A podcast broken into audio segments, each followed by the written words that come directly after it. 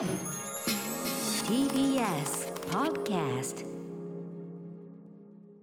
時刻は6時30分になりました。1月28日木曜日。生放送でお送りしているアフターシックスジャンクションです。はい、えー、私パーソナリティのライムスター歌丸です。そして木曜パートナー TBS アナウンサーのうないりさですここからはカルチャー界の重要人物を迎えるカルチャートークのコーナーです。はい今夜のゲストは格ゲー自宅諜報員の白水さんです。白水さんお久しぶりです。ご無沙汰しております。はい大変ご無沙汰してます。お元気ですか？はい、大丈夫です。元気です。はいということで白水さん。まあ白水さんもともとね自宅で諜報活動してるからもうこれはコロナ禍関係なくねこれはもう活動できるわけですからね。っていうことですよねはい、そうです相変わらずでございます。相変わらず元気いっぱい 自宅で情報諜報活動しているということで白水さん本日はどのようなお話をしてくださるんでしょうか？はい、えー、2020年、私が特に手応えを感じた諜報活動についてお話しいたします。皆さん一応言っておきますけどこれ格ゲーの話ですから格闘ゲームの話ですからねえ 白水さんよろしくお願いしますよろしくお願いします。After Six Junction. この時間はカルチャートークのコーナーです今夜は自宅から世界の格闘ゲーム戦力図を見通す男こと白水さんですよろしくお願いしますよろしくお願いいたしおます。願いいたします。はい、えー白水さんはご自宅で主に SNS やネットなどの調査を通じて世界中の格闘ゲーマーの情報などの諜報活動を行ってこの諜報活動諜報活動言ってるともう あのどこぞの国の諜報機関がね あのビーンってなりかねないからね、ゲ格闘ゲームの諜報活動をなさっております。えっ、とちょっと久しぶりのご出演でもありますのでちょっと基本的なところから改めて伺いたいんですけど改めてまあなぜそのような活動をなさっているのかというところからお願いします。えーっとですね、最初はあのいつも拝見しているあの選手の方々のお役に少しでも立てばいいのと、うんまあ、自分から一方的に情報を提供しておりました、はい、えっと、今は少し違っておりまして、記録を残すことを意識しております。記録を残すあ。はい。これは？はい、あの今、まあ、私、かつて自分の残したメモに結構救われたことがありまして、ほうほう。あの人の記録には限界がございますから、うんうんだから未来を見据えて記録を残すことが重要という点で活動しております。なるほど。あの自分が残したメモに救われたっていうのはじゃあこうあ自分でもこういうことを書き留めたのすっかり忘れてたけども、みたいなことがあったんですか？そういうことですね、ああ、もう、うんもう本当に何年前かの自分のメモが、うんうん。ああ、これあったんだ、残しててよかったってことがいっぱいありましたね。そうかそうか。これ残してなければこの情報そのものが埋もれちゃうことをちゃんと残しておいてよかったっていう感じだったんですね。はい、うんうん。なるほど。ということでそんな白水さんですが前回は昨年の3月19日にご出演いただいてその時はイギリスで活躍するカメルーンのハリケーン選手などアフリカ勢の台頭ね格闘ゲームシーンにおけるアフリカ勢の台頭についてお話しいただきました。あれからねさらに3月以降世の中まあコロナ禍拡大一辺倒という感じで白水さんご自身影響ありましたか？まあ、私はもともと自宅で完結する活動なので、まあ、個人的にはまあそこまで相変わらずですね。はいただその格闘ゲームのコミュニティの方々にはやはり影響は絶大ですね。もちろんそうですやっぱりオンライン化の波がかなり来ています。オンライン大会ものすごく増えてます。そうですよね、はいえーでですね、まあ、格闘ゲーム界、まあ、オンライン化進んだりとかいろいろした中で2020年傾向などありましたでしょうか、そうですね。あの若手の台頭がかなり進みましたね。うんうんあの理由はちょっとまだ何とも言えないんですけれども、うん海外も含めてかなり若手の活躍している人が増えました。うんうんであの梅原大吾さんがあの2020年にフォーゲーマー様のインタビューで言及してらっしゃるんですけれども、はいはい。あの若手の練習量がベテランの練習量をしのぎつつあるのではないかと。えー練習量、ほう。ええ。うんうん。できっと多分来年はベテランが逆に逆襲する側に回るのではないかといったことをおっしゃっております。えーそっか。ちょっとうかうかしてらんないぞということでベテラン側もちょっと増強してくる可能性もあると。はい、うん。なるほど、はい、ということで、えーここからが本題でございます、えー白水さんがじゃあ2020年最も手応えを感じた情報活動どのあたりなのかというあたり伺っていきたいと思います。ずばりどんな情報が得られたんでしょうか、そうです。ね、まあ、いろいろとあのご用意していまして、あの例えば、まあ、シンガポールにおけるレジェンドと若手の世代交代戦争みたいな話を 最初しようかなとす思ったんですけど。ごいじゃない、もうもうすでに一つストーリーじゃないですか、それ、シンガポール、うん、けど、うんまあ、やはり、まあ、番組のリスナー様にあの、まあまあ、結構衝撃的な話がいいかなと思いまして、はいはい。あのマダガスカル島ってご存知ですか？南アフリカの,、あの東の海の、まあ、南東部にある島国なんですけれどあのなんていうか名前はもちろんわかりますし場所もなんとなくだけどそんなどういうとこなのかとかねはね。動物がたくさんいるイメージですよ。あれ映画でしょそれ、映画でね。C- 3DCG 映画マダガスカルのイメージですよね。だから正直あんまり知らない感じです、マダガスカル。はい。えっと、ここにですねあの格闘ゲームのコミュニティが存在しました。すごいほうほうほうほうほうはいということで南アフリカ東海上に浮かぶ巨大な島マダガスカルとコミュニティ、はい、どうしてまずマダガスカル島というところに至ったのか。えっとですね、時系列を順番にご説明いたしますと、はいあの2018年末から2019年にあのマダガスカルの選手の情報を、まあ、断片で、まあ、いくつか入手していたんですね。それはどこぞのそういう世界大会に出たとかそういう感じですか？あの一応あの北あのなんかその南アフリカと違って、北アフリカはあの結構ヨーロッパとか中東にはい遠征がしやすいので、北アフリカの選手は何人か、あの結構確認できてたんですよ。うんうんうんだけど、その選手が、まあ、ある大会に出まして、そはい。その大会を紹介したら、なんとマダガスカルの選手が参加してたという記録が見つかりまして、うんうんでだけど、結局、それ以上の情報が得られなかったことがあったんですよ、何回も、まあ、うん結構2019年に南アフリカでレッドブルの大会があったりとかうん。あったんですけど、うんそれ以上進めなくて、でうんうん今年の、あ今年じゃない、2020年の7月にあの、うん。アフリカのコートジボワールの方から、マダガスカルの鉄拳プレイヤーのうん。あのしょう動画を紹介されまして、うんうん。でも結局、それもその動画以上の情報は得られなかったんですよ、うんなんかうん見つからなかったというか。うんうんところがですね、その2020年の11月20日にですね大きな転機が訪れまして、うんはい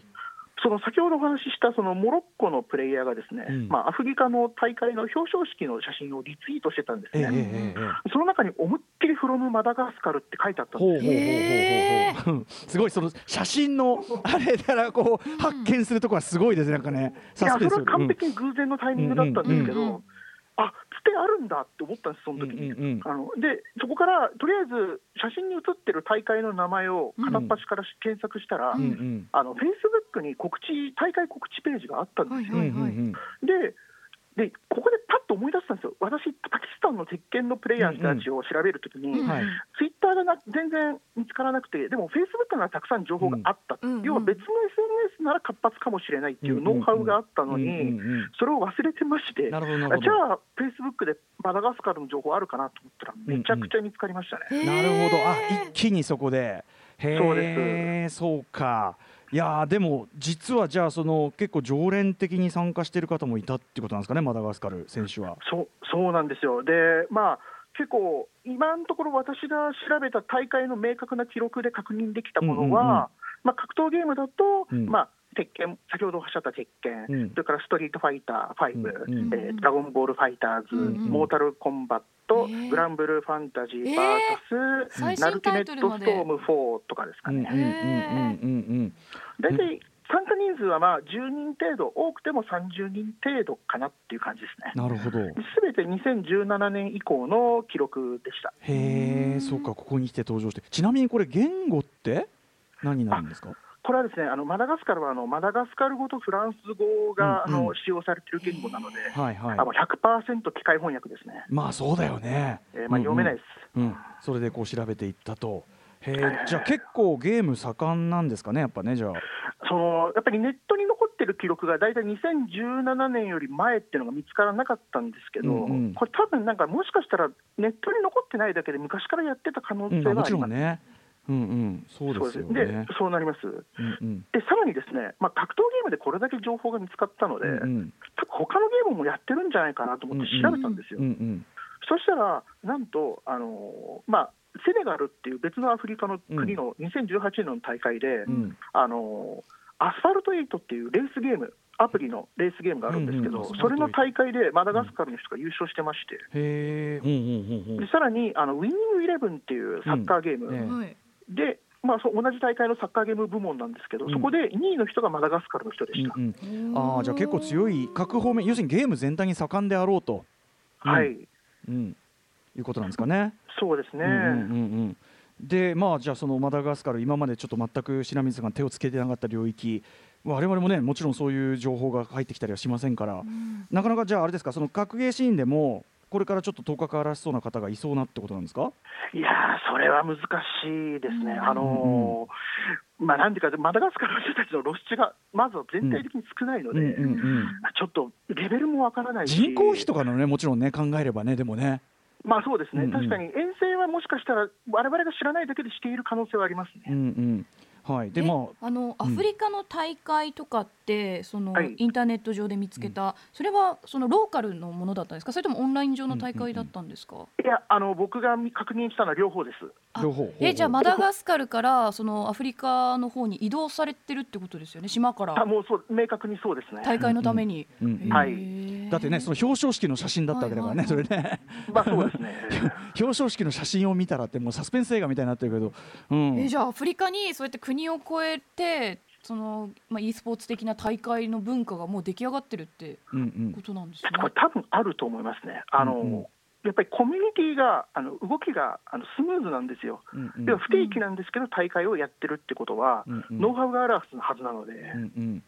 まあ、まあ今後ももしかしたら、まあ、そのめちゃくちゃトップレベルに行くかどうかわからないけど彼らは彼らの独自の世界でこれからも活動を続けていく可能性はあります。あのね、パキスタンの選手たちが彗星のように登場したようにね、うん。うまたそういうシーンがガーンと姿を現さないとも限らないけども、えー、とこれ調査していくうちにさらに驚くべきことに気づかれたという白水さんはい。なんでしょう？あのそれはですね、あの先ほどその、要は大会の表彰式のツイートのマダガスカルのツイートをですね、うん。している方を調べたら、その方はあのマダガスカルのプレイヤーの人で、うん。あの地元大会で優勝した記録があったんですよ。うんうん。で、まあ、その人のツイッターをやってる、えー、とタヒーナ・ハンズリー・アンドリーさんという方の、まあ、うん。ツイッターのフォロワーを見たんですね。なんでかというと、まあ、そこから、まあ、誰かしら同じく、まあ、ツイッターをやってるマダガスカルの人いないかなと思って調べたらですね、うんあのあくまで自称なんですけども、自分で言ってるだけの可能性があるんですけど、んうんあの別のアフリカの国のコンゴ共和国という国のストリートファイター5のチャンピオンですって自己紹介してるプレイヤーがいたんですよ。でう、んもしかして、このマダガスカルチェックの一連の流れがこう序章に過ぎなかったのかなって、これからこういう流れがずっと続くんじゃないのかって、これ終わらないのでは？って言って、ちょっと恐怖を感じているのが今の私の現状。つまり今こう調べて調べてようやくマダガスカル島のその情報にはたどり着いたけどそうそうなると今度は今後にもいろんな人いるしっていうことですよね。そうですね、やっぱり、うん。てかもう一つのゲームを多分やってるとなると、ん。他のゲームもやってる可能性が非常に高いうんんうんですよ。、ちょつまりその調査領域がちょっとどんどん広がっていくし、はい、ね、しかもあと言語的なあれも本当に大変になってきますよね調査ね。そうですね。あの、ちょっと話それるんですけど、うん。前に中東の大会の記録を見つけたときに、ええええ。あここ、これ貴重な記録だなって思って、大会のトーナメント表を見たら、ですね、うん、あのエントリー名が全部現地の言葉で、あうんうんの全部読めなかったです。ね。ん。そうですよね、そうか。名前。もうアラビア文字で、もう何書いてあるかも分からなかった。そうですよね、いよいよ調査も、でも逆に言うと白水さんのねその調査領域が本当にフラットにそこまで進んじゃうぐらいやっぱり世界レベルでねみんな盛り上がってるってことですもんね。はい、しかもこれオンライン化が先ほどおっしゃったようにね、まあ、今後もねそのコロナの影響下で格ゲー大会もどんどんオンライン化進んできたらその辺はい国境とかねそのどんどんボーダレスになってくる可能性も高いじゃないですか。そうですね、ん。まあ実質、島国であるマダガスカルで、まあ、マダガスカル自体のオンラインをめちゃくちゃやり込んでる人ってあんまりいないんですけど、オフの大会の記録は明確にあるので、多分身内で遊ぶ分なら、あオンラインでも大会やる可能性あるんですよね、今後。うんうん、あのねパパキスタンのシーンがねアーケードで育まれたようになんかその,、はい。そのシーン独自のあれみたいなのもね当然あるんですよね進化史がね。そうですね、うん、あじゃあそれが今後出てくるどさらに分かってくる。でもは白水さんその調べるそのなんていうの領域の広がりがなかなか大変じゃないですかこれ。いや、もうマジ大変です。あのねなんかね、しない国がないんじゃないかって最近思うようになってきたんですよ。ない国ないですよ、多分白水さん、それは。それは多分ない国ないですよ。でも、本当にゲームの最新ゲームの流通とか、もう本当、世界、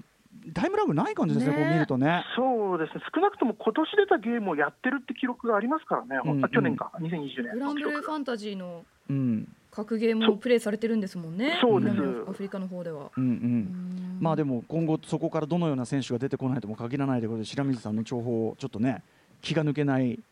状態が続きますね。うんいつ何時世界から見知らぬ競合が出てくるか分かりませんからね。うん、でもね、やっぱそのいずれね、前、そのパキスタンのシーンとか、結局、そのだんだん地元でこうだったみたいなのとかも分かってたように、その辺も分かると、単純に知らない国のね、すごくなんていうの、本当にニュースとかにはならない情報だから、はい、すごくこう、なんていうの、そこで生きてる、すごく身近に感じる話で、やっぱ僕らも知りたいですからね、ちょっと白水さん、あの引き続き ネットの あネットの監視をお願いします。先ほどねあとシンガポールのレジェンドと若手の世代交代の話とかも本当面白そうですけど、うん。ね、はいはい